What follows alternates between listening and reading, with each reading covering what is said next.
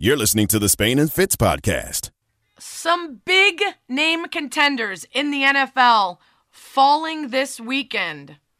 Just late trap games, teams that overlooked their opponents, teams that just clenched the sphincter a little bit with the opportunity to get a playoff berth secured.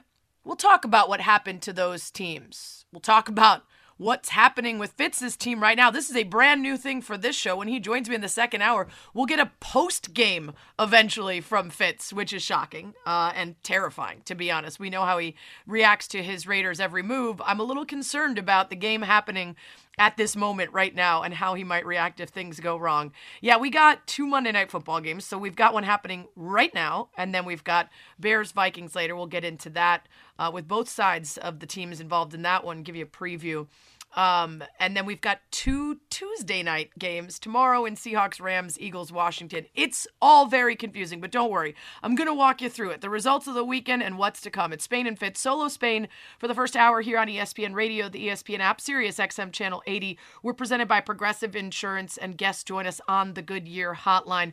Let's start with last week on Thursday. Jordan Renan joined me, filling in for Fitz, and we talked about which teams we considered the real contenders in each conference.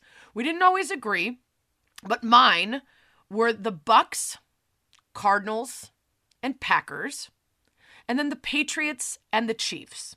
Now, if you're watching football this week, you would know that three of those five teams lost this weekend. So, what went wrong for what I considered to be the true contenders? Let's get into it. Glorious weekend for the haters, by the way. Patriots and Brady lose. I mean, chef's kiss for the haters of the world.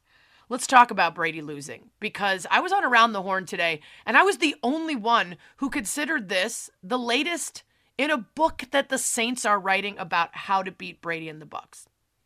Everybody else said kind of a fluke. So many injuries to some of the best weapons that Brady has during that game. Ah, just chalk it up to if he had those guys, they would have won. Meanwhile, I'm looking at the fact that this Saints team has beaten the Bucks four of their last five meetings and would have won that playoff game if their offense hadn't killed them. You remember the ducks that Drew Brees was throwing there in his last game when the Saints fell to the Bucks in the postseason. Brady last season until that Super Bowl during the postseason had, you know, three picks a game and did not look strong. It was the defense that kept them up. This Saints team has their number, and Harry Douglas did a great job today on KJ and Max explaining why it is that the Saints D knows how to stop Brady and the Bucks. The most important piece to this defense is that back end. You have guys that can man up and play man coverage yep. against their skill position players. Whether it, whether Antonio Brown is there, whether it's Chris Godwin there or or, or, or Mike Evans or uh, Gronk. They have the safeties. They have uh, Malcolm Jenkins. They have Marcus Williams. And then you look at Lattimore. Then you look at Bradley Roby. They have a Deebo. They have guys across the board that can mm-hmm. guard your skill position players man to man. And then when you add that to, to, to, to getting pressure on Brady and not letting him feel comfortable, that's why those stats are like that. Some wild stats, speaking of stats, from that game. The last time Tom Brady was shut out, it was to a Dolphins team coached by Nick Saban and quarterbacked by Joey Harrington. That is a real thing. That was 2006. Brady was sacked four times, turned the ball over twice on third down, lost a fumble on a scramble, threw a pick. It was an ugly outing. And everything that Harry Douglas just said was right. This is about really good personnel to be able to play a stifling man to man and not let Brady dink and dunk down the field, be able to really cover those weapons that he's looking for. But it's also about a team that can rush with four or less. In fact, they rushed with four or less a 92% of the dropbacks in that game. This is the story against Brady for years. In fact, the loyal Le Batard listener will remember Mina Kimes going down a zip line ahead of a, a Brady Super Bowl, screaming slash, slash crying while saying that the, the opposing team in the Falcons would win the game if they could just get to him with four or less. This is the book on him, and the Saints have figured it out. His 179 career home starts, regular season playoff, were the most from a QB without being shut out. Had never been shut out at home. Now Drew Brees has that record. And it's the fourth time uh, Brady since joining Tampa Bay where he had at least five combined turnovers and sacks, all of them against the Saints. So forgive me if my fellow panelists on Around the Horn want to shrug and make it just about the injuries. This is about a game plan, and it's a game plan that a lot of other teams will try to use, but you got to have the right personnel and you got to have the right scheme. It's tough to replicate. So this doesn't have me thinking the Bucks are a lost team, but what we find out about the rest of that squad and the injuries that resulted, huge. Mike Evans, Chris Godwin, Leonard Fournette, all knocked out during that game, and now we find out that Godwin's out for the season with a torn ACL.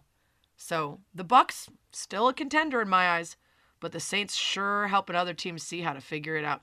It's Spain and Fit, solo Spain with you on ESPN Radio, talking about some of the contenders this weekend that lost. Uh, it, it's it's it's surprising in a weekend when you see the Bucks and the Pats lose, but the Pats were one of those teams.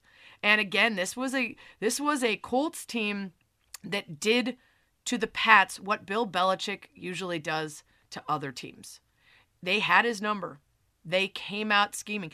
There were so few passes by Carson Wentz. They just let Jonathan Taylor do the dirty work and it didn't matter. It's not the same, but similar to what the Pats did to the Bills. You knew what they were doing and you just couldn't stop it. And somehow it humbled Bill Belichick enough to come back after the game and apologize to the media for his curt answers after the loss. I, I don't know why I picture Mac Jones in a cardigan sitting down telling Bill, you know, listen, if you're going to want us to be accountable, you got to do it too. It's a learning lesson for you. You're an old dog, but you can learn new tricks. I don't think that actually happened. I don't know why, though. I just picture Mac Jones in a Mr. Rogers cardigan having a heart to heart with Bill and him deciding, you know what, for once and for all, I'm going to come out and I'm going to own my mistakes. The Colts, by the way, in that game, not only did their playoff odds shoot up to 88%, according to 538.com, but Jonathan Taylor's MVP argument getting stronger and stronger. That's the game you got to do it in. On a Saturday night against the Patriots, beating them for the first time since 09. And Jonathan Taylor, that insane ripped off touchdown run right in front of everybody, 67 yards, had 170 total on 29 carries. That's when you do it if you want to convince people that it shouldn't just be a quarterback race. So the Patriots, again, still contenders to me. This is a team that's usually not going to make mistakes, that's usually going to win. I don't know if they overlooked the Colts or if it was just a bad matchup, but they're still contenders to me. The one that lost that might not be, it's really scaring me is the Cardinals. Here's what Harry Douglas said about them on primetime. See the play of Kyler Murray today wasn't up to the standards that we are accustomed to seeing him play at. We see his play last week. He didn't make the plays that he was supposed to make in a game against the Rams. That was on Monday Night Football where the world was watching. But not only that, you look at their red zone struggles today. They were 0 for 4 in the red zone you you get an opportunity to get in the red zone. You got to score points. You want to score touchdowns uh, at best, but you can't go over down there. But then at the same time, you're starting to see these injuries creep up with this team too. You see D Hop, you see J.J. Watt, and that's the thing. We seen them last year. They started off good, but down the stretch, uh, they depleted and, and didn't finish the, reg- the regular season well. I'm hope they're not going down this path to where we're going to start seeing um, less great football from this Arizona team because you it's another team that on paper they have the players, they just haven't been executing the way they're supposed to.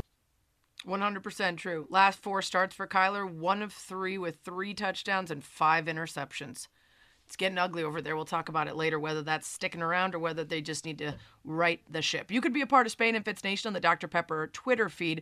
Tweet us at Sarah Spain, at Spain and Fitz, at Jason Fitz. ESPN Nation is presented by Dr. Pepper. College football bowl season is here, and fans are hyped. Return to glory with Fansville by Dr. Pepper, the one fans deserve. Coming up, still a lot more to unpack from this weekend. An expert going to join us to do it next.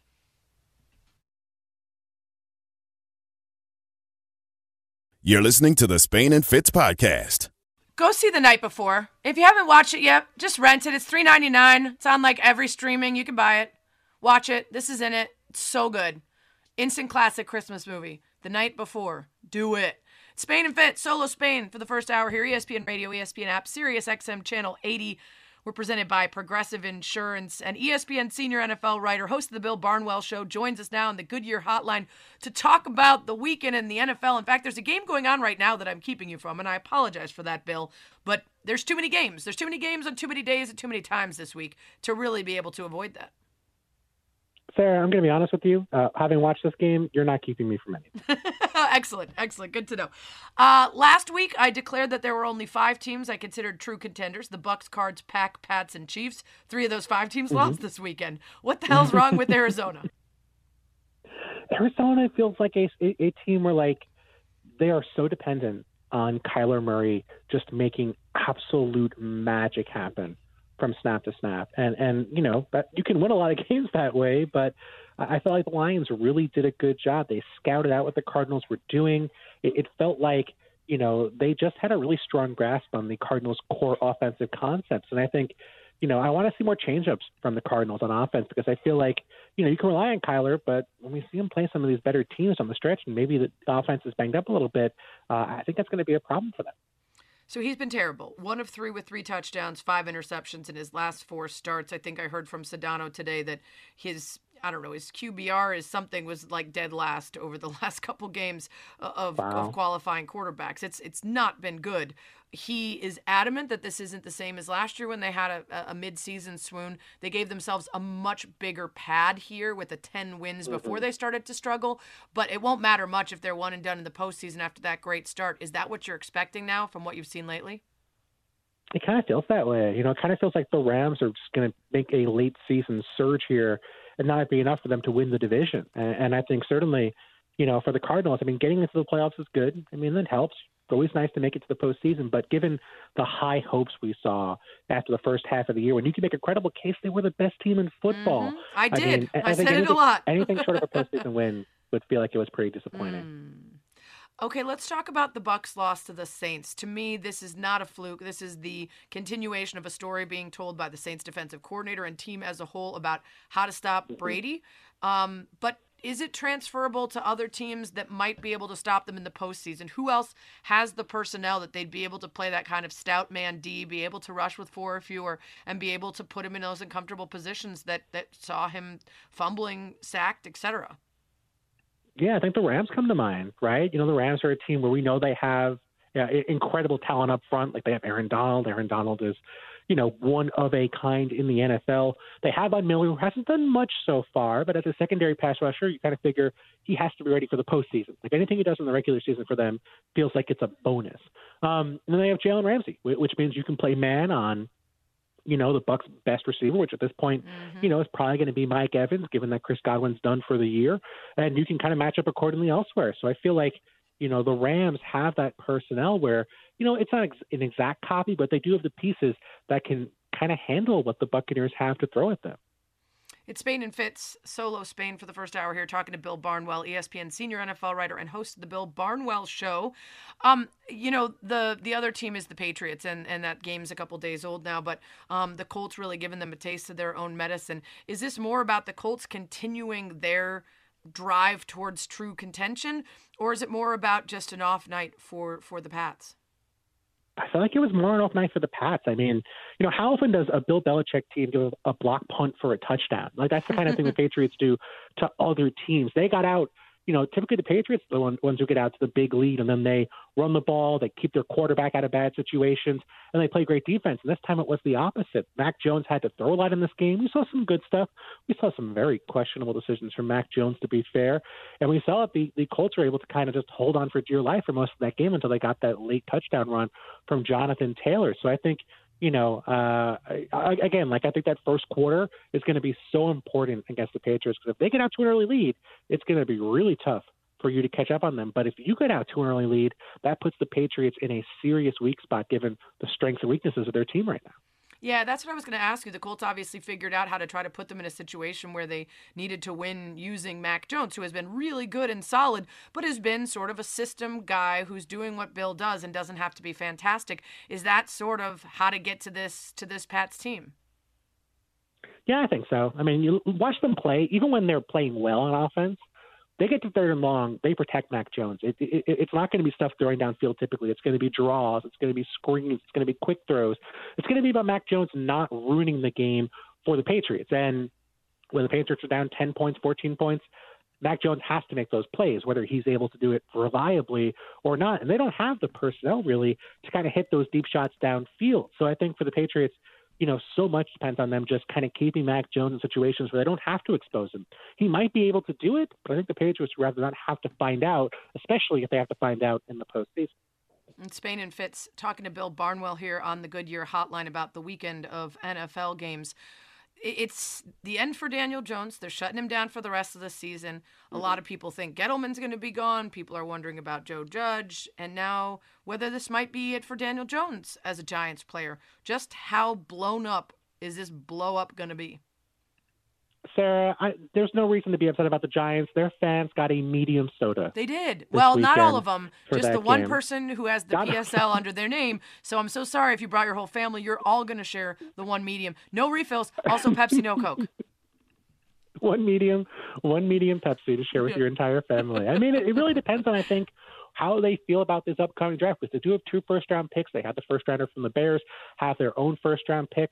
I, I, and it depends what they do at, at coaching staff. Because I think you know, Joe Judge, you can make a case he deserves another year. You can make a case that he does not deserve another year. Dave Gettleman, I think it's tougher to make that case. And I think, you know, when whoever's making the decisions for the Giants is going to have to evaluate these first round quarterbacks, which we don't think are all that great of a draft class. And if they can find a guy they like, I think they would move on from Daniel Jones, decline his fifth year option, and kind of get that next guy in. But if they don't see a guy they like, they kind of have to commit to Daniel Jones, not just for this year, but also then about 20 million for 2023. Mm. So such a tough offseason coming for the Giants, and I think you know they're going to have to find the right person to make those decisions, regardless of what happens with Daniel Jones's neck. I always used to, when I, I think of this, I always go back to what I used to say about Jay Cutler, which was, okay, yeah, we don't really like him, but who? Who is it then? Because there aren't guys in the draft. Who are we getting before we just throw out the guy who's not great but isn't as terrible as plenty of other teams? And that's kind of where I'm with Daniel Jones. Definitely not great, but like figure out who you're getting before you toss him out. It's Bill Barnwell. Hey, we got a minute left. I wanted to ask you about the Niners. I think some people are, mm-hmm. are a little prisoner of the moment here on a team that beat the Falcons, who aren't very good, beat the Bengals, who are mm-hmm. okay, lost to the Seahawks, sure. beat the Vikings, who are you know uh, dramatic but not that good. Jaguars suck. They they they beat the Rams, which was a solid win, but that was back you know, when they were kind of adjusting. Um, they lost to the mm-hmm. Cardinals, they lost to the Colts. This is not that great of a team, but looks better than the beginning of the season. Is that just what's swooning people, or I guess luring them into thinking that they are real contenders and the top of, cream of the crop in that division now? I don't think they're the cream of the crop, but they are competitive. They can run the football and they can rush the passer when Nick Bosa's not on the uh, on the COVID list. Um, secondary is terrible. Secondary is a disaster, and their passing game, I, I think, is more about just working off of play action. So I, I think if they have the right matchup, they can be feisty. But the wrong matchup and the wrong game script, I think they're not all that great of a football team.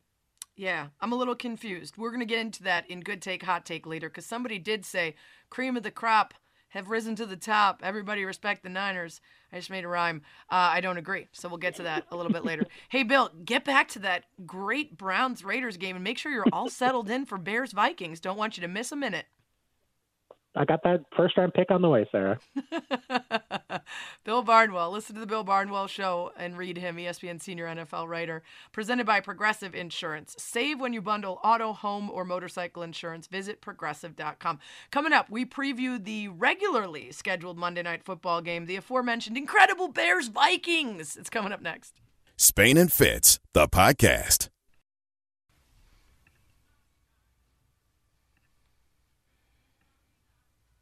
Somehow we got two Monday night games. That's right, two Monday night games. Wasn't supposed to be this way, but COVID has given us two Monday night games, two Tuesday games. Right now, Vegas leading the Browns 13 to 7 early in the fourth. We'll keep you updated on that. That'll distinguish and determine what Fitz's mood is like when he arrives in a half hour or so. But the regularly scheduled Bears Vikings is coming up next give you a little insight into that. It's Solo Spain here, Spain and Fitz. We're presented by Progressive Insurance. And it's time for the Monday Night Football preview brought to you by Progressive Insurance. The rest of Monday night is given over to those gargantuan Goliaths of the gridiron. Setting the scene for another Monday Night Football showdown. That bouncing behemoth ballet known better as professional football. Here's the Monday Night Spotlight on Spain and Fitz. Courtney Cronin, often a co host here on this fine show, is a majority of her time spent covering the Vikings. And it's been quite a year to cover the Vikings. Drama queens, these Vikings are. Courtney, let's talk about the opportunity that the Vikings have tonight. Despite their 6 and 7 record and a very up and down season, they're still in it. Uh, what do they need to do tonight to beat the Bears and keep their hopes alive? Uh, probably throw the ball to Justin Jefferson, considering Chicago's without every starting cornerback Right. that they Yeah. have because they're all on Mhm. the COVID list or they're hurt. And they had to call up nine guys today, one off IR, the rest off the practice squad. Like this should be on paper a perfect opportunity for the Vikings to get Justin Jefferson a career best game. But we know this is a Chicago Bears team that's a thorn in their side. They always tend to play poorly when they play against Chicago. Matt Nagy is five and one against Mike Zimmer uh, over his tenure. So I, I would think though that how weak this secondary is for Chicago, you take advantage of that. Like I know they want to run the ball with Dalvin Cook, but this is an opportunity, even without Adam Thielen, get Adam, get uh, KJ Jefferson, KJ Osborne involved behind Justin Jefferson. We saw how bad the Bears were covering Marcedes Lewis last week. A perfect opportunity for Tyler Conklin to get involved too. Courtney, the defensive side is also something that could be very promising for the Vikings tonight, particularly their defensive front. They lead the league with 41 sacks, and they're going up against Justin Fields, who, despite some promise and some excitement around some, some, some passes and some plays with his legs, has taken endless sacks and constantly uh, looks like he just needs a little more time back there. This feels like a bad matchup for the Bears. Yeah, I mean, especially considering how decimated their offensive line is. I mean, they had two rookies playing out there last week, and we anticipate that that's going to be just as problematic this week for Chicago. And and the thing with the Vikings is they've been hurt on the defensive line too. I mean, for so many games they've been without Michael Pierce and, and Dalvin Tomlinson. They're back, but like they've had to manufacture pressure off the edge in ways that you know they didn't want to have to this year without Danielle Hunter, without Everson Griffen, and now they're in a situation where seems that they kind of have some recipe for that. At least they figured out kind of the rotation of what they're doing with Sheldon Richardson, where they play him, DJ Wonnum, um, in in rotating guys around more than they would like to. But it's but it's worked so far, and you know against the quarterback like Justin Fields, where you want to play contain. I mean, they've got to be able to do that early on because he is somebody that he doesn't rely on his athleticism nearly as much as I thought he would for a rookie, but he can, and this you don't want you don't want to test that for sure if you're if you're the Vikings. Courtney Cronin covers the Vikings. She's here with me on Spain and Fitz. Uh, last question for you, quickly. I-, I mentioned these are the cardiac kids. What kind of conversations does the team have about their tendency to, to not be able to put away games and, and and and to constantly be in close ones?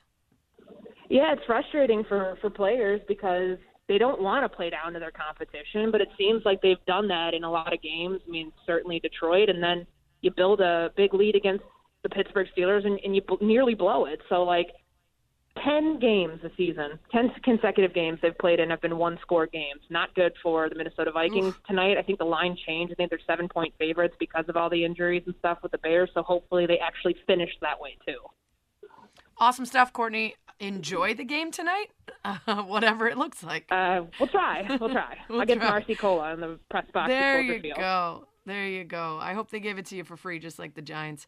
Uh, that's Courtney Cronin. On the other side of the ball, we've got the Bears, and uh, we already touched on some of their issues, but let's dive into just how brutal it's going to be for the Bears in terms of the personnel they have available. Lawrence Holmes, who is a host on 670 Score, also the host of the L, House of L podcast, joins us now. Lawrence, it's the it's the crossover everybody didn't know they needed.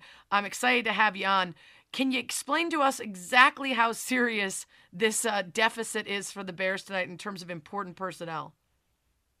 Well, they had close to 20 people organizationally that are in the COVID protocol. So now some of their deficiencies are even worse. Whether we're talking about the defensive backfield or the offensive line, injuries plus the COVID list has got them really reeling. Like we were looking at this this afternoon, kind of joking around that that the line for Justin Jefferson, the over under in yardage is 95 and a half. That seems really low considering what the Bears back four looks like tonight.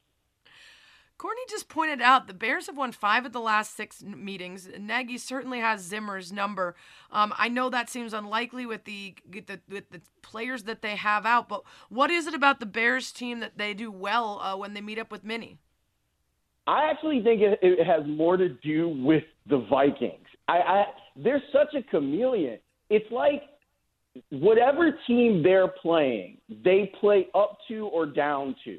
And whenever it comes to the Bears, they play down. Like, think about some of those games that we've seen, Sarah. Like, think about that Sunday night game that was supposed to be all offense. And I think it ended up like 13 to 9 or whatever it was.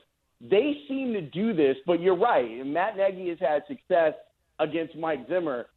I, people in Chicago, I'm not even sure if they're hoping that they have success tonight. Then again, Ryan Pace gave away their draft picks to the Giants, so maybe it doesn't even matter. Right, right. I want to ask about that. Lawrence Holmes, uh, host of the House of L podcast and a host on 670 The Score here in Chicago. Let's talk about how Chicagoans in, in our hometown are reacting to this team. Obviously, been a very disappointing season. Bringing back Nagy and Pace and all these people that they should have got rid of last year, rid of last year, has been frustrating. The only saving grace has really been the idea that they have the guy finally in Justin Fields, but his QBR is. Uh, hovering down with like Jimmy Clausen, so for worst of all time, um, and is just barely better than Zach Wilson this year. It's obviously part of being on a bad team, but uh, are the high points of Justin this year enough to make you not as worried as maybe you should be about the lows?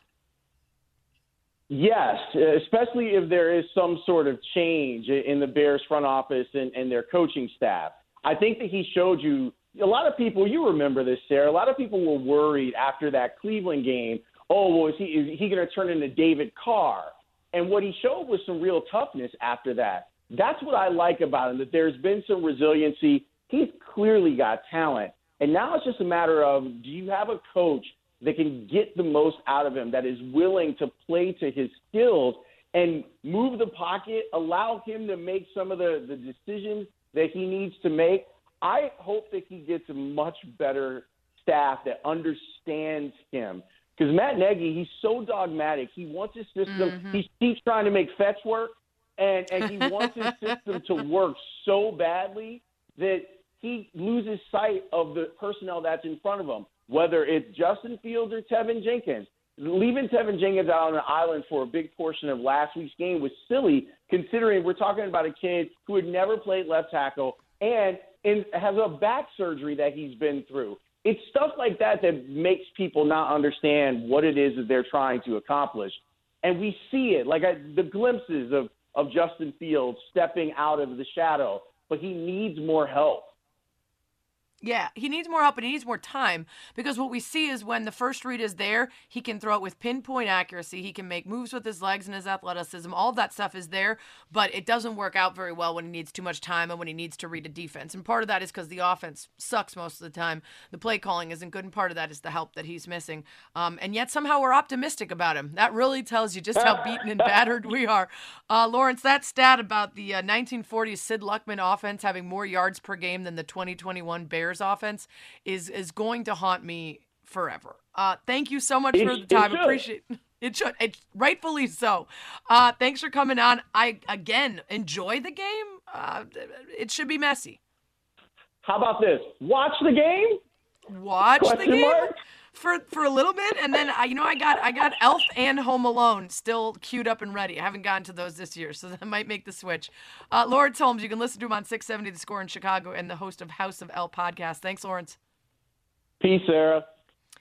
Brought to you by Progressive Insurance. If your pet is hurt in a car accident, Progressive pays up to $1,000 in vet expenses with free pet coverage. Visit progressive.com. Coming up, a shocker. You'll never believe this. A proposal at a live sporting event and it went wrong. You'll never believe it. I'll break it down next. Spain and Fitz. You're listening to the Spain and Fitz podcast. It's Spain and Fitz, solo Spain with you on ESPN Radio, the ESPN app, Sirius XM channel 80. We got Bears Vikings Monday Night Football coming up in about a half hour. Cleveland has now taken the lead over the Raiders in the fourth quarter. This is a Raiders team that started out 7 nothing, 10 nothing, 10 7 and now 14 13 is the score. a, a very, very, very cranky Jason Fitz probably headed over here for the second half of the show. It is Spain and Fitz, ESPN Radio, ESPN app, Sirius XM Channel 80. Guest join me on the Goodyear Hotline. I'm going to get into a weird and wild proposal at a sporting event, and, and not the usual kind, which is awkward enough on its own, but uh, this was even worse. But first, another funny story a gambling wager going on within the Cowboys. So, this is a team betting within themselves about the success of the offense and defense. This is a Cowboys team that started out the season having everybody talk about that powerful offense. And could the defense be just good enough to not lose games for them? But how they are winning now is all about the defense. So much so that Dak Prescott and Demarcus Lawrence, defense have a bet between the offense and defense for the remainder of the se- season that pits the touchdowns scored by the offense versus the takeaways created by the defense. After now, Dak very smart. Started this more recently so that the deficit is not as bad. Defense is up 4 2 right now after Sunday's win against the Giants. They had four takeaways there, three interceptions and a fumble recovery uh, versus two touchdowns uh, by Ezekiel Elliott and a Prescott touchdown pass. Uh, but if they had started this earlier, it would have been a much bigger deficit because that defense has been rolling and that offense has been sputtering. Here's Tim Hasselbeck uh, on SportsCenter talking about just what's wrong with the Cowboys' offense kind of all week you're hearing, hey, Dak Prescott, he's really struggling. And, you know, he was eager to get out and kind of maybe prove people wrong that he was kind of back on track. I thought today he was really let down by the people around him. Yes, they won the football game. They beat a team that they were significantly better than. But I thought the guys around him on offense played poorly. We're looking at a couple of drops from CeeDee Lamb. There's a couple of busts on the offensive line in terms of pass protection. Uh, there's a bad job a few times on, on some perimeter screens that they were trying to, you know, kind of get easy completions with. And, you know, the thing I would say is there's no doubt about it that the quarterback of the Dallas Cowboys is going to get a lot of, you know, praise when they win and, and criticism when they lose. But quarterback is still a dependent position. And while the guys on defense are playing great together, the guys on offense need to do the similar thing. Otherwise, it may be a quick exit in the postseason for Dallas. Yeah, I mean, of course, you're going to get a lot more credit when you're good and a lot more blame when you're bad if you're the quarterback, but that's for good reason. And that offense uh, was really supposed to be a, a, powerhouse to the point where if you added in a decent defense, all of a sudden you're looking at a team that can't be stopped. The defense has got their part down. They have 31 takeaways this season. That's the most for a Dallas defense since 2014. 23 interceptions as a team is the most since 1999. And I mentioned that Dak was smart about when this bet started because they're only down four to two right now. If you counted the two games before that, 12 takeaways for the Cowboys in the last three games, and just five combined rushing and passing touchdowns for the offense. Louis Riddick was on, uh, you know, Kay, uh, Keyshawn, J. Will, and Max. He was talking about the Cowboys struggling as well. Dak said himself, I need to play better. That I haven't really been ripping it like I was early in the season. Some of that's on him. Some of it's on the adjustments that teams have made to his style, to his rhythm, to his tendencies. Zeke's not 100% healthy. There's been a lot of in and out on the offensive line, which was a staple, a strong point for them early in the season. The one constant, though, with this team, which is cool, which is good at this time of year, is the defense. They're driving the bus. That's the strength of the team. That's going to bail them out in many situations where aesthetically it doesn't look good, but they keep putting up W's, which is the most important thing. It is the most important thing. At least right now it is, but they're going to need both sides of the ball if they want to do some damage in the postseason. Their remaining schedule, a lot of division opponents. They've got the Washington football team and the Eagles, and then they've got a Cardinals team that's been reeling. I'm going to ask y'all, I'm going to put it up on the uh, Dr. Pepper Twitter feed, at Sarah Spain, at Spain and Fitz. Who will win the bet? The defense or the offense? Remember, the defense currently has a 4 to 2 lead. It is forced takeaways versus touchdowns. Three games left. Can that offense catch up and surpass them? You would let us know um, at Spain and Fitz at Sarah Spain who you think is going to win that bet between Dak and uh, Demarcus. By the way, Jerry Jones, I love this, talking about how, oh, I like it. It's a spirit of competition. Back in the day, uh, you know, Dion and Michael and, and folks like that would be betting $50,000 a play during practice you know, you know, scrimmage drills, and we had to put an end to that. You don't say. Sounds like it might cause some folks to take things a little too seriously in practice against uh, teammates that they're supposed to be on the same side as. It's Spain and Fitz, solo Spain with you here on ESPN Radio, the ESPN app, Sirius XM, Channel 80. We will keep an eye on both sides of the ball of the Cowboys, not just for the bet, but clearly because that is a team, if they can get their offense back to what we expected and what we saw early in the season, could do some real damage down the stretch. And a lot of folks, myself included, lately have not had them in our list of real contenders. Uh, but a, a, couple good games for that offense, and that changes. Uh, I mentioned a proposal, and I talked about this when I won around the horn today, so no reality rig job here. Uh, a Jets Dolphins game. A gentleman in a Dolphins hat and a shirt that said Jets, Jets, Jets, suck, suck, suck uh, wanted to propose to his lady because honestly, what is more romantic than a Jets Dolphins game in week 15 of the season that they're both mathematically eliminated from? And I, I actually I don't know. I, chances are the Dolphins are still in it because I think there's 28 teams still in it, so the Dolphins still have a chance. But anyway, the point is the romance at Jets Dolphins is off the charts. He decides to propose. He presumably spends a lot of money to have the scoreboard at the game during the game put up a picture of the two of them and say, you know, will you marry me? And then, of course, the cameras put that up. The whole crowd sees it. They're ready. They want the payoff. Live shot cuts away to the gal, the lucky lady in the crowd. Unfortunately, she's all alone.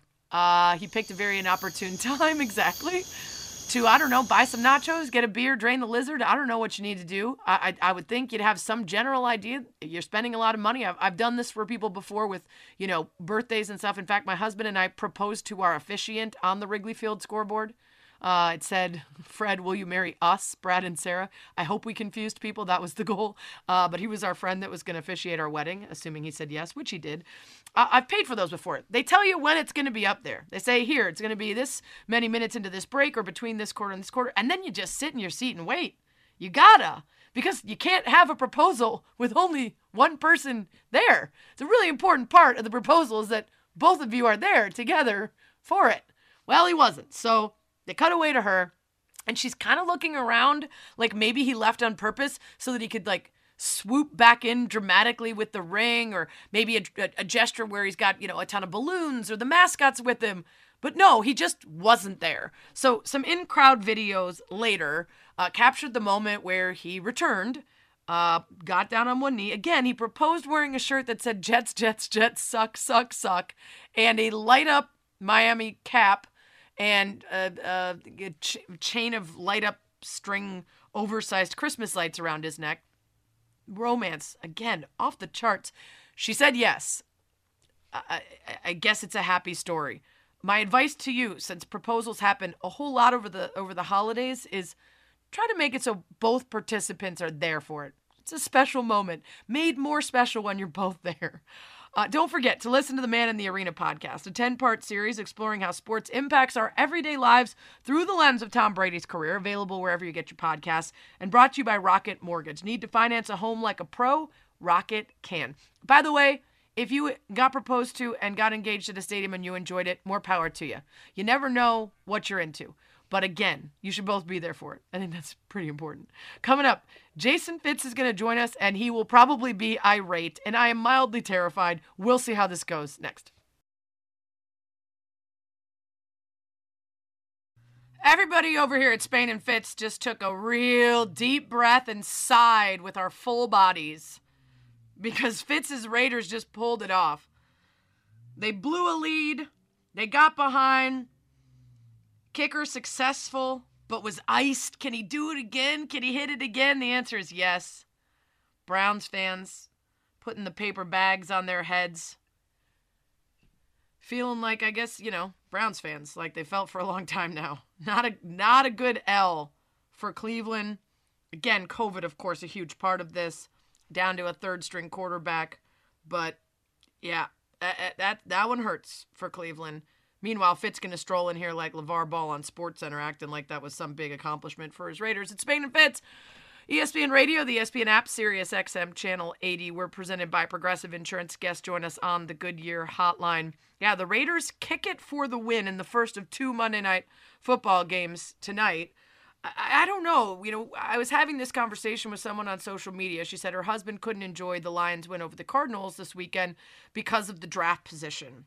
And I said the only way to sort of reconcile your feelings there is to remember that there are players out there who are putting their literal lives on the line, bodies on the line every week.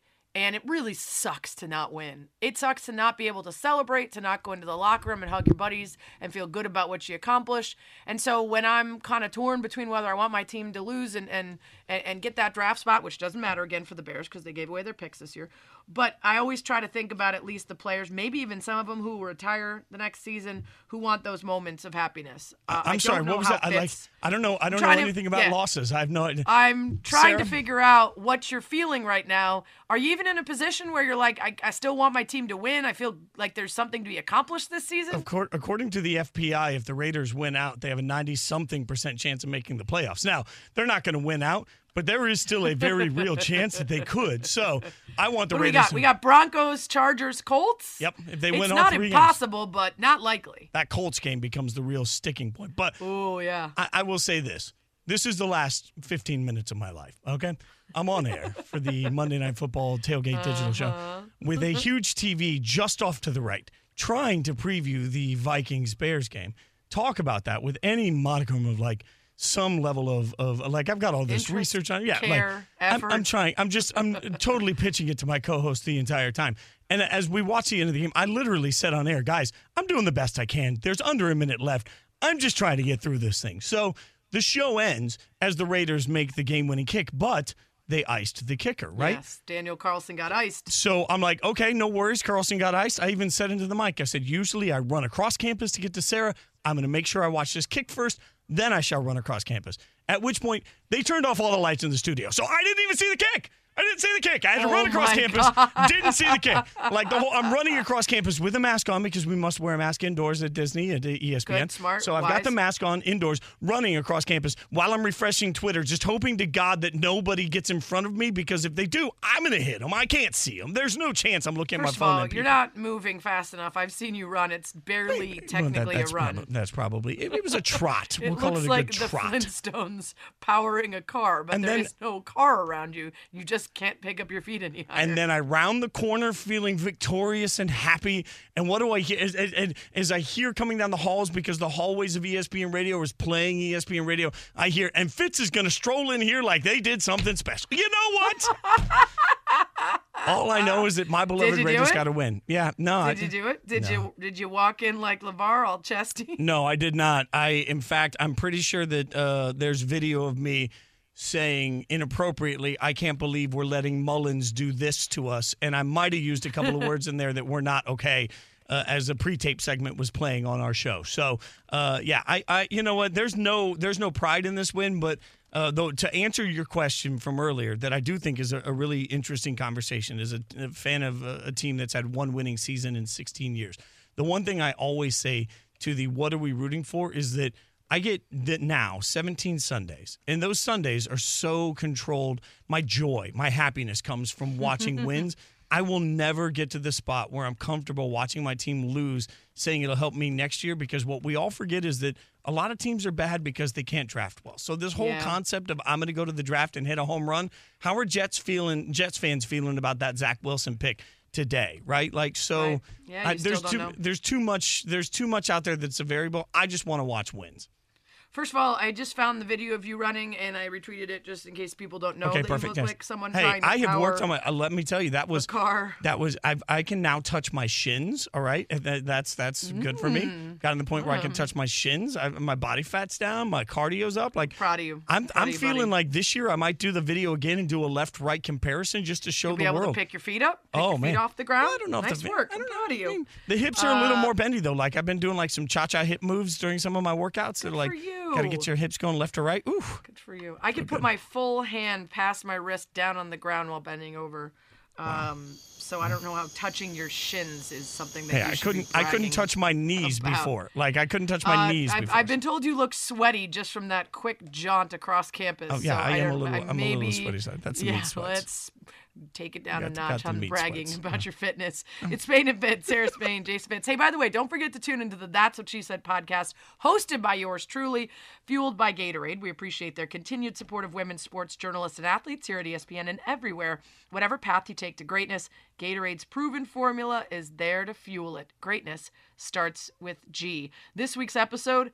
Festivus grievances from folks that you know around the sports world complaining about the worst things in sports, and the reading of my annual "Twas the Night Before Christmas" poem. It's a it's a, a lot of work. Are we gonna So Are we you're gonna get the night before Christmas poem on the show? Yeah, yeah, point? yeah, Oh, yeah, yeah. I think Wednesday's our last show. Is that right?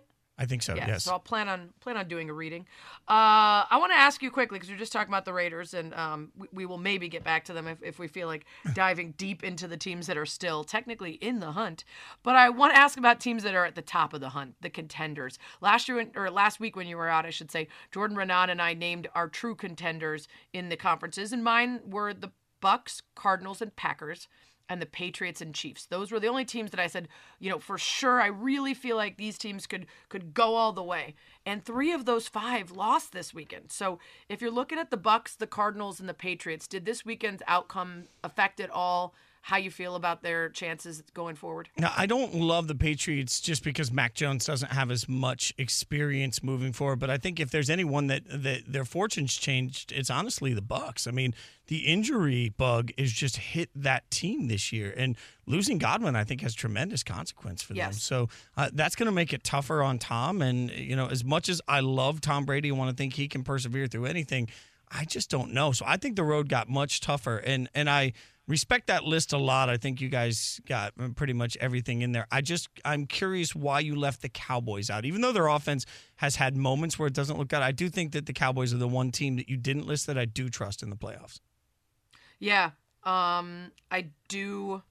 I, I I do think that at the end of that conversation, we both talked about why we left the Cowboys out, and I I needed to see a lot more from that offense. The defense has been fantastic. Just talked about that. In fact, there's a cool bet going on uh, between the offense and defense within that team over the rest of the games of the season and takeaways versus touchdowns, kind of to motivate each other.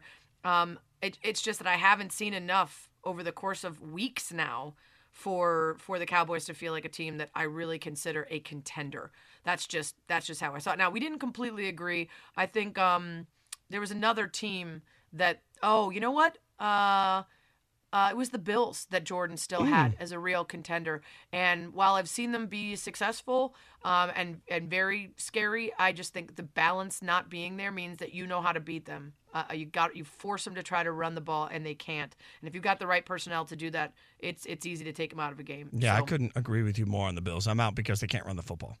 And they lost to the Jags in Urban Meyer, um, which should never be forgotten. Coming up on Spain and Fitz, a lot to get to without a lot of time, so we do it the only way we know how. Quickies next. You're listening to the Spain and Fitz podcast.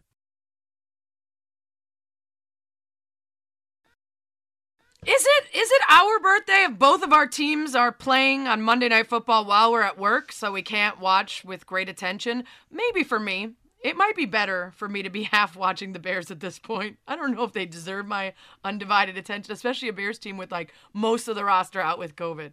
Uh, Justin Jefferson's going to absolutely make us look silly. We got no DBs. It's going to be ugly. It's Spain and Fitz. Sarah Spain, Jason Fitz, ESPN Radio, ESPN app, Sirius XM Channel 80. We're presented by Progressive Insurance. Guests join us on the Goodyear Hotline. And it's time for Straight Talk, brought to you by Straight Talk Wireless. We've got so much to get to and so little time. So it's time for quickies. Quickies with Spain and Fitz. We get in and out of topics fast. Fitz, I know that people are not monoliths, and you can really admire someone for some of the things they do and then be frustrated with other things. Kyrie is a great example, does some really great charitable things, and then I find his anti vax status and his uh, flat earth BS uh, infuriating and, and, and, and exhausting. Uh, Bruce Arians is a great example of someone who I respect uh, so much of what he does, uh, in particular that staff he put together um, that's full of people who are black, white, young, old, gay, straight, every color of the rainbow, and they are a great example for the rest of the league that it works. And I think his dedication to diversity on his staff and, and so many of the things he stands for are fantastic. I can also think that it's absolute crap that Bruce Arians said when Antonio Brown became available the first time, we were not going to have him on our team. Then things changed and he decided that he would put Antonio Brown on his team. But then he said if he screws up one time, he's done. Well, guess what? He screwed up in terms of a felony fake vaccination card, a federal crime, was suspended three games. Arians made it sound like he might not bring him back, and now he's changed his mind. And he says that he made the best decision for his football team. When he was asked what he would say to people who, you know, maybe question this choice and this decision, he said, I could give a bleep what they think. The only thing I care about is this football team and what's best for us. He's a cancer survivor. He's almost 70 years old. He has an 83 year old assistant, and a player presented himself as vaccinated when he wasn't and he's going against everything he said he stood for. And now he's gotten to the point where he's saying he doesn't even give a bleep what people think. He just cares about his team. That's a lot, Fitz, for me to have to try to shrug off. Yeah, that's tough to shrug off. And I mean, on the one hand, you'd say it's a common thread through all of it. Like, hey, whatever helps us win games, we'll do. It doesn't matter what you look like, where you've been for, where you've been, or in this case, what you've done. And I, I think the federal crime part of it is the part that has been really sort of under talked about to me. Like, where are we on that? What are they going to do? And and for him to just be brought back is I, it was stunning to me. I really, I, I'm not saying that I thought AB was never going to get another chance. It's just hard to have that reversal without at least some explanation. And unfortunately, like oh, he it gave or not, you one. Doesn't give a bleep. Yeah, I that's mean, his explanation. and that's fair. Uh, it, unfortunately, he he knows well enough to know that the the questions aren't going to stop uh, for him. So I, it's unfortunate he chose to handle it that way. Yeah, it is unfortunate. It's disappointing, and uh, and and yeah, I mean, again, it's not that we should be surprised by morality taking a backseat to winning in this league. It's just don't set yourself up to have to go against what you said you stood for multiple times. Uh, just own it if you're going to be just like everybody else, and that, as it turns out, is what Arians is. Next story. Quickies. Urban Meyer. Oh, Fitz. I was bummed when you were out all of last week. Oh. I was really enjoying all of the things that went down. Um, and now, uh, Jacksonville Jaguars saying that he was fired for cause and they don't intend to pay the rest of his contract. Four years, a lot of money, rumored to be somewhere around $50 million. And a spokesman for Shad Khan told the AP the decision to move on uh, was made after their loss, their shutout loss to Tennessee. Uh, that you know there was a whole thing, whole bunch of things that all conspired to to result in the firing, and they don't plan plan on paying him. I don't think this is going to go easily for them, Fitz. I, I think he's going to put up a fight. Well, I mean, yeah, because so much of that money is still owed. How could they not put up a fight? Uh, how, you know, if you're his camp, you're going to look at it and say, what was this specific thing for cause in this moment? Because this is why I thought it was a little surprising that they didn't do anything when he didn't travel back with the team. Because I thought maybe that they mm-hmm. would build, build the case of cause then. For them to let him back th- at that point, I've got to wonder what other documents they were essentially keeping to try and get themselves in that situation. Because I, I, I can't make it make sense in my mind how we got to the point that there would be cause now, but not then. And I'm sure that's what Urban Meyer's going to be arguing. Shad Khan should have seen this coming. He is smart enough to be worth billions of dollars, so he should be smart enough to understand how he could have gotten out of this contract. Well, and if it had anything to do with kicking Josh Lambo, the kicker, uh, Mm, former yes. Jaguars kicker, then he would have needed to make that decision after he found out about it, not after it went public, because that was reported to the team immediately after it happened. And clearly, the team at that time, which was still post uh, preseason, thought to themselves, "Well, I'm sure he's going to have a ton of success, and we'll just let it ride. We don't mind that he kicked one of our players." Uh, as it turned out, not the case not successful, uh, not liked at all, and it was well past that incident if they were trying to use that as specific. So I think they need to point to um, a whole bunch of things all coming together, which might be a little bit more difficult to prove. Uh, you know, if if there's legal action taken. It's Spain and Fitz. We're doing quickies. Let's get the next story. Quickies. Um, Aaron Rodgers, uh, hilariously on a call for Around the Horn this morning, George Sedano said, I think, you know, why wouldn't we take him at his word? To which I laughed for like five straight minutes without stopping. Um, about anything, really. But the idea that what we're getting from him tells the story of whether or not he's staying in Green Bay, it just doesn't jive for me. I think there's any number of reasons for him to you know, do things like say what he did after the, the division was clinched uh, this weekend, you know, that this is special and, and, and it's something that you should care about. In fact, here's what he said. I think in moments like this, it's important to, uh, as much as you win with class, you have to savor these a little bit. These are these are special. It's just the first step in our goals, but um, a lot of times a coach speak, and I'm not saying Matt did this, but a lot of times there might be coach speak that takes over and says, hey, you know, this is okay, this is just one goal and we have bigger goals and stuff. But I think it's important to keep that perspective on how special uh, accomplishing this is three years in a row. And so just to enjoy it, to savor it, savor these moments. These are these are special moments. A couple reasons for that Fitz one that they come up short a lot. And so uh, wanting to preserve the legacy of reminding people that winning the division repeatedly is a successful season even if you don't go all the way. And then also because he's either selling that he's leaving and he's taking everything really to heart this season or he's trying to prove that it's really meaningful to him and maybe he'll come back because it matters so much. I don't think you can read it but rob demovsky is among those who's trying to it's gone really well um, Rodgers has even gone out of his way to praise Gutekunst and some of the moves he's made, like picking up Douglas and signing um, uh, De'Vondre Campbell, like I mentioned. So, unless something major goes really bad over the next, you know, six eight weeks, I think there's a better than 50-50 chance that he's back in Green Bay.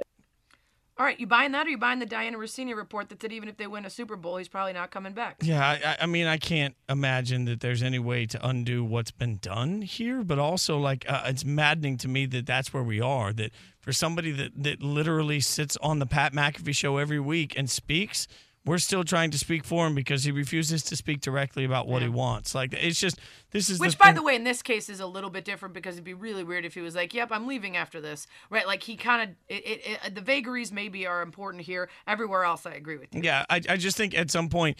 It, when you speak every week, if you don't have anything to say, then just stay away from this topic entirely. Right. But I guess that's right. not. You're right. That's not really a reality. I, am just not buying that, that there's water under the bridge. I, I, he's gone in my mind.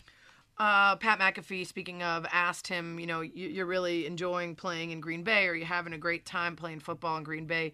And he said, I really love playing football, man. Again, who knows if he's intentionally being vague? It's really hard to tell with him. I'm not going to begin to try and to get into the head of Aaron Rodgers, right? It just doesn't feel fruitful at this point. I think that you could be playing people up so that they really think you're going to leave, and when you come back, it's this incredible ovation, this incredible sigh of relief mm. from people who thought you were gone, kind of like this year, right? So you could build them up to make them think you're leaving, or it could be the opposite, where it's I don't want to stir things up while we're trying to compete. I'll wait until the end, to be honest. Who knows? Coming up, a weekend full it takes to get to.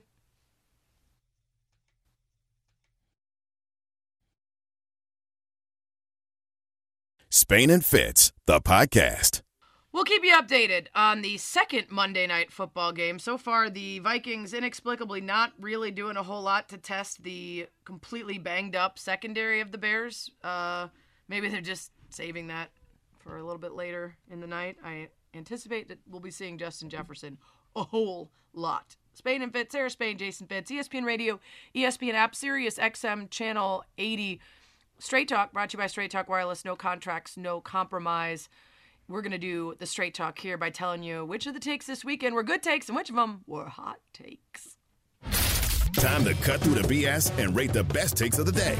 Are they good takes? He would be the best quarterback in the history of New York to land here. Or hot takes? Hot takes. Give him the damn ball and let him decide.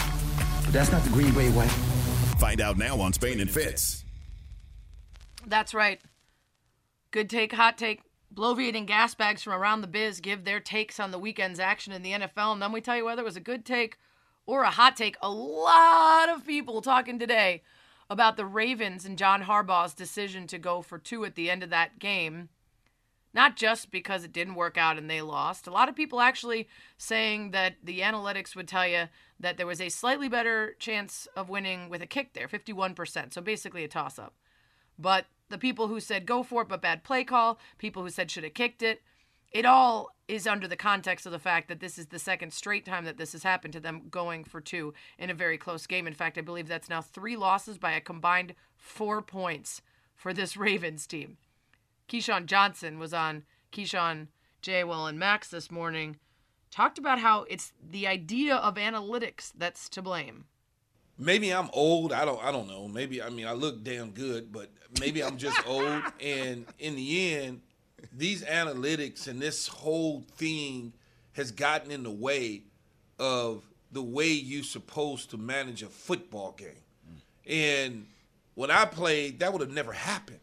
We go for it on fourth down maybe once, maybe twice, but we're talking fourth and inches, fourth and one Otherwise, we getting ready to kick the field goal and take the points. Okay, Fitz. Good take or hot take? I mean, eh, that's a hot take. And, you know, Keyshawn couldn't be any more get off my lawn old guy than he is with that take in general. And, you know, we pick and choose when we like. I, I'm, I'm with, I know there was a lot of conversation about, you know, whether or not they should have gone for two on the prior touchdown. Analytics are still something that I wrap my head around, and I'll be honest, I still argue with my buddies about it all the time. Like I, I I'm the first to say, for me, I'm risk averse, and I look at it and say, if you got points on the board, take those points. But I also watched Nick Mullens run around on a fourth and five and convert it against the Raiders late in the game because they didn't want to go two field goals; they wanted to go touchdown and be aggressive. So we pick and choose when we want to actually look at it and say, oh, it works. It's not analytics that are a problem. Analytics are part of the evolution of football, and football looks different today than it did way back when Keyshawn played. Just like when you look at the 80s and 90s, you see guys were built different. They were top heavy and leg tiny because that's the way football was played. Like football constantly evolves, and Key needs to either get with it or get out of the way. Yeah, I agree with you. I also think it's a misreading of the situation because, as I mentioned, if he were following analytics in a bubble, he would have kicked it there because it was 51% according to analytics. The analytics are, are a complement to the in game decision making that takes into context all the other factors. And I think most of the get off my lawn people aren't actually criticizing using analytics when they think they are. What they're doing is, is presuming that anytime anyone goes for two in a situation, that's quote unquote analytics telling them to do so. This was a team with 17 players on IR, five players on COVID, four more starters who were on the uh, inactive list, missing six of their top seven corners by the end of the game, and they had just put up 30 points on the Packers D. I'm fine with you putting your money on your guys in that situation to do it instead of giving the ball back to Aaron Rodgers against a completely demolished defense, either in regular or in overtime. Just was a bad play call. That's it. All right. Good take, hot take. Let's get to Field Yates on primetime talking about what we discussed earlier. The Lions getting that dub is a good thing this was good for Detroit for a lot of reasons. First of all, like it shows there's buy-in to the coach. It shows that the coach and the coaching staff has a good semblance of what they're doing. I like all that stuff from Detroit. Moreover, this is not the year where moving down from like pick two to five is missing out on Trevor Lawrence and instead not being available to take one of those great quarterbacks. I am good with the Lions competing and playing hard and winning games right now. That uh, that's a great take. Uh, that's that's not just good a good take. That's a great take, and I think he's totally right about all. There just isn't a guy at the top of this draft that I'm looking at and saying, "Oh my God, this guy's going to change the fortunes of your franchise forever." There's some players that might turn out to be really good, and there I think there's some defensive linemen and offensive linemen that could be really special at the top of the draft. But I'm not looking at this saying, "Wow, the next John Elway sitting at the top of this draft, and you got to do whatever it takes." Like this isn't a tank for insert quarterback name year. So I, I think, and also eh, through all of it, you're trying to build some sort of a culture. Anytime I see guys playing hard for a coach, I'm all in for it. I mostly agree with you in the abstract. I, I think that it's much better to play hard. It's terrible to get in the habit of just accepting losses or even rooting for them, going for them, for your players to not, you know, have a plan to, to get after it every single every single game. I will admit though that there are years where that one pick changes everything. Uh, you know, obviously you could put yourself in that position. The Bears did it last year. They didn't have the pick that they wanted. They ended up eight and eight, and inexplicably ended up in the postseason and got completely slimed in, in the Nickelodeon game by the Saints. And it would have been better if they hadn't been in it and they got a better draft spot. But they made it work by going out and getting Justin Fields anyway. So I guess if you really have your eye on someone and you think they're going to change your team, you could try to make it happen. Um, I think in this situation, right, it does matter what quarterbacks are available next year um, or this year, I suppose, in the draft. But I don't think it's always as easy as wishing for your team to succeed, even though that's what's best for the players and maybe for morale. All right, next good take or hot take. Harry Douglas on Niner uh, on prime time talk about the Niners, saying they're the best in their division. I shock to the world right now to let everyone know that my take for today is that the San Francisco 49ers is the best team in the NFC West. They're 5 and 1 in their last 6 games there doesn't matter who their running back is. Kyle Shanahan is going to figure out and find a way to make it work. okay, weird cut at the end there, but a good take or hot take. I mean, I think it's a hot take, but I don't. I don't feel great about saying that because Harry watches so much film and it, like he could talk me into like I could be eating a hot soup and before you know it, I'm convinced it's ice cream because Harry Douglas watched it and told me so. I heard this take uh, on the radio at the time. I was in the car and I, I found myself looking at the the radio saying, "Harry, you've lost your damn mind." And then over the course of the next few minutes, I was like, "Wait, he's making some sense." He talked me into it, so. I, but I still feel like, man, it, it just feels hot. But I don't know. They're playing really well. Sarah, save me. What is it? It's a got take, is what you're saying? Oh, yeah, It's a, it's a yeah. got take. Yeah, exactly. I'm going to say hot take. I very much respect Harry Douglas, but I'm looking at the teams that they've beaten. The Falcons, not good. The Bengals, okay. The Seahawks, they lost to.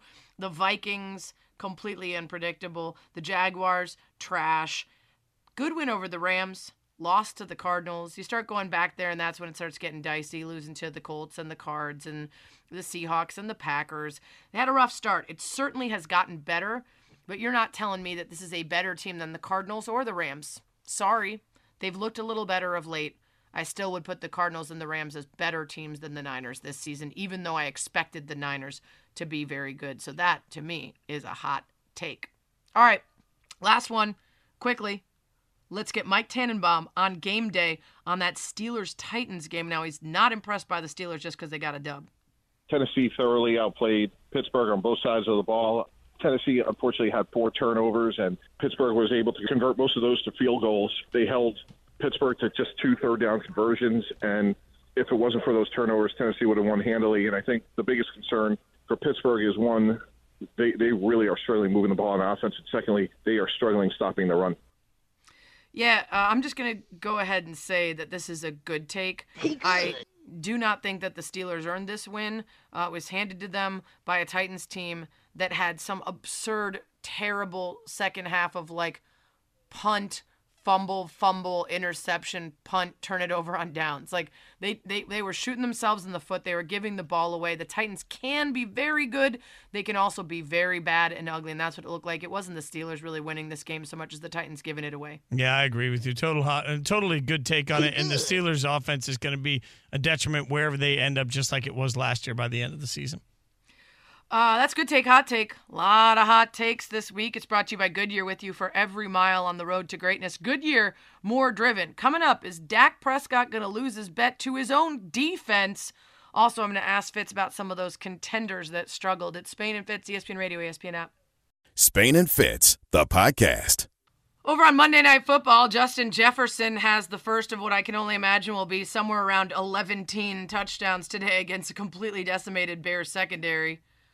Fumble for Justin Fields, Akiem Hicks making a big play. It's tough to watch off to the side, but it's probably best for my health. It's Spain and Fitz, Sarah Spain, Jason Fitz. Both of us cursed with our teams playing Monday Night Football during our show tonight. What are the odds of that? We're on ESPN, the ESPN app, Sirius XM channel 80. Uh, Fitz, you were like jogging in for the Raiders and missed the last kick, and now second game you're on the air. It's not a good night for you in terms of watching your football. Yeah, well, you're right, but I do have a a I have a Vikings nugget for you. Are you ready for Oh. the weirdest nugget you've ever heard in your life? I don't know if I could say that that's true until you tell me it. Okay, the weirdest football nugget you've heard all day. I'm going to undersell that. I realized the minute I did it, I oversold it. All right. Uh, so the Vikings this year, if you eliminate the last two minutes of each half, first half and the game, you just eliminate those two minutes from the game, and you so you take away any scores that would happen during that time, the Vikings would be nine, three, and one this season. So the interesting thing about the Vikings is that they absolutely fall apart at the end of halves and at the end of games. It's like it's been their fatal curse this year. So to go full Bill Barnwell, when we look at teams and try and figure out their record and how good they are compared to their record, I'd argue that the Vikings have actually been much better this season. If it not if it weren't for their end of half collapses, it's a sort of an interesting little piece. Yeah, it is interesting. It's definitely not the craziest uh, nugget I've ever heard. Uh, yeah, sorry. I just, you know. But Well, maybe all all, all day. Uh, maybe craziest nugget we've heard. today? no, actually, the craziest nugget all day was that the last time Tom Brady was held scoreless was 2006 against the Dolphins team coached by Nick Saban and quarterbacked by Joey Harrington. Okay, that is pretty good. I mean, that that I'll give you that. That one's pretty yeah, good. Yeah, that's pretty I mean, good. that- It's Spain and Pitt, Sarah Spain, Jason. But nine, Fitz. three, and one is okay. Go ahead. Okay. Earlier in the show, we talked about the Cowboys' uh, defense versus offense bet.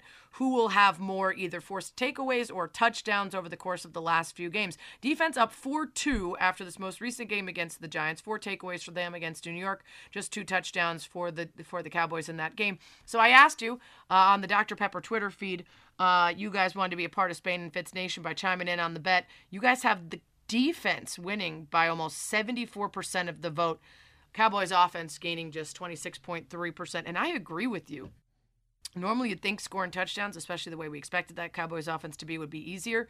But uh, that defense has been rolling, and I think they're going to stick with it. And uh, uh, Dak Prescott going to be losing some cash on that one. Speaking of the Dr Pepper Twitter feed, he's got it to lose, by in. the way. Like how much? How much Yeah. money does Dak have to lose before he I actually think he's, I think he's in? all right. I think Yeah. he's going to be okay. I Yeah. want some intrepid reporter to give us the stakes of the bet, though. We have not heard it yet, and I want to know what is truly on the line uh, for that.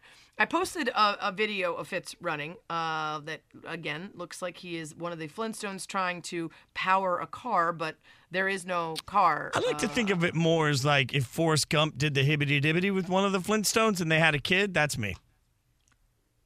Okay, but Forrest Gump was really fast. Yeah, but his running Gump form, involved there. like uh, okay, his so running like, form. So the person he did this, the Flintstone was in exceedingly slow. Yeah, and their- their exceedingly gene slow, pool- right, yeah, their yeah. gene pool destroyed any positives that came from Forrest Gump, except for the form. I mean, let's remember Archie Manning was a heck of a runner, and Peyton and Eli weren't. So maybe you know, maybe right. that the hibbity dibbity didn't pass through right. you the- definitely the, made the things running even genes. worse now comparing yourself to the Mannings somehow. Let's keep it moving. At Giga Smith 67 chimed in on the Dr. Pepper uh, Twitter feed with some news from Spain and Fitz Nation and asked, "Is Fitz squeezing a pencil between his cheeks?" Uh, it does look like that. Uh, but no, I don't believe so. I, I think there's other problems uh, that are that are the cause of his Okay. issues there. I got I got really tight hips. You know that's uh that we're working Get on the that. butt talk, sir. We're working on the tight That's hips. right. That's right. At Shando Calrissian said something isn't right here. Are his arms pumping backwards or are his legs fighting moving forward? Oh, definitely the legs fighting. Great moving forward. question. It did look like your arms and legs were not moving in concert with one another, but rather against each other. Mm-hmm. Uh, also, some more news from Spain and Fitz Nation uh, on the Dr. Pepper call in line at Phil underscore Staley gave us a highlight, uh, even better than your nugget about the Vikings yet again. There is a rookie for the Bears who's never taken a snap. He is making his debut tonight, and his name is D Virgin. Oh, that's right. D Virgin is going to play his first snaps tonight. Wow. Hey, you know what? The internet D Virgin is finally getting in. Wow, that is that is uh, you know the internet always wins on that. Thank you for figuring that out because I never would have seen it, and this is why I could never do play by play for a living because I would just giggle the whole time every time I had to say his name. Uh, D D Virgin going good. up for the ball. Yep, that's right. Uh, it's Spain and Fitz. I like our, our producer Chris said Fitz honestly the worst nugget of the show. Yeah, Wow. I mean, I Wow. mean, I uh, you missed a lot of good nuggets. I got a lot of good ones earlier, and You know who uh, never you misses know, good nuggets? D Virgin. D Virgin has always missed good nuggets. That's the problem. but tonight, I'm making producer changed. Chris very uncomfortable at this. Well, because they're not good either. They're like on the line, Thank but they're not. you. Uh-huh. They're you're not nailing it. Something D Virgin understands. Well. uh, ESPN Radio is presented by Progressive Insurance. Commercial insurance through Progressive protects your business and your dream. Choose from over 30 Martin coverage Hahn got nothing on this. Go ahead. Sorry. at progressivecommercial.com. Uh, we started the show talking about contenders in the AFC and NFC that lost this week in three of my five. Um, and I, I'm curious if you rejiggered your power rankings in the NFL after seeing the Pats, the Bucs, and and and the Cardinals lose. I think the Cardinals are, are a team that I've given a lot of love and respect to week in and week out, and I feel like I've been just uh, pounding the table every week saying they should get more because of what they accomplished through all the injuries, and then you see what they did against the Lions, and all of a sudden I'm tail tucked between my legs. So they definitely fall on my uh, my Yeah. mindset of power, uh, and and I think and not just because of the game, but because there's a pattern there. And unfortunately, the, the, the, the Cardinals are playing their worst football of the year. And while the swoon is coming much later than last year's, they started five and two last year, finished three and six. They had two win and you're in games that they could not find a W in during the last last couple weeks of the season. And even though they are saying things are not the same, of course they've got ten wins. That gives them a much bigger buffer. But they have lost two in a row, four of their last seven, and they've looked bad, especially Kyler in those last couple games. Well, and you know, I had a conversation this morning with Jeff Saturday on Sports Nation about Kyler drop, yeah. particularly, and you know, he he mentioned a concern that really opened my eyes because he said, you know, concerned about his body language and the way he sort of handles things when they're not going well. And it's a reminder that we forget that Kyler came into uh, sort of a rare situation in the sense that they haven't really. I mean, they had the first year for him; they were five, ten, and one, but it felt like they were ascending from the get go. Like the minute they had him, it felt like things were moving in the right direction. Now, you know, they go eight and eight. Now they're ten and four. Every year, there's been a little bit more expectation, and he hasn't had to necessarily live through the abject disaster known as, for example, a Jags season. So, you know, there's a question of of how he handles it. Most of these quarterbacks uh, at this point have already had to go through a lot of that. He's had to go through a little of that. So I think there is a real conversation about Kyler and just sort of how he handles these moments and what we should expect. Because I said earlier, you know, I, I'm not sure I believe in the Patriots all the time because I haven't seen it from Mac Jones in the playoffs, and that matters to me going into the playoffs. Well, certainly haven't seen it from Kyler Murray in the playoffs either, and so I have to have that same Yeah. standard. Not just Kyler Murray, though, Cliff Kingsbury. Yeah. And while Kyler's statistics are, are very clearly part of the issue that they've had of late, uh, you know, it, it's it's not easy uh, to, to avoid the fact that he has played a big role in their struggles. DeAndre Hopkins being out is huge for this team, but Cliff Kingsbury now has a narrative that can't be denied of his teams not being able to come uh, come close to repeating the success they have early in the season late and also struggling against big opponents in really high pressure games.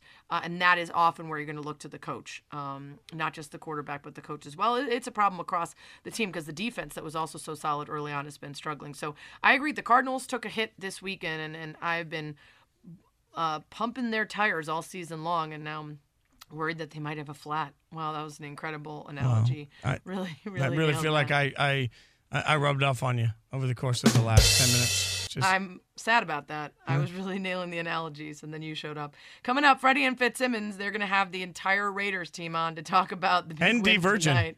And Divergent will stop by. See ya.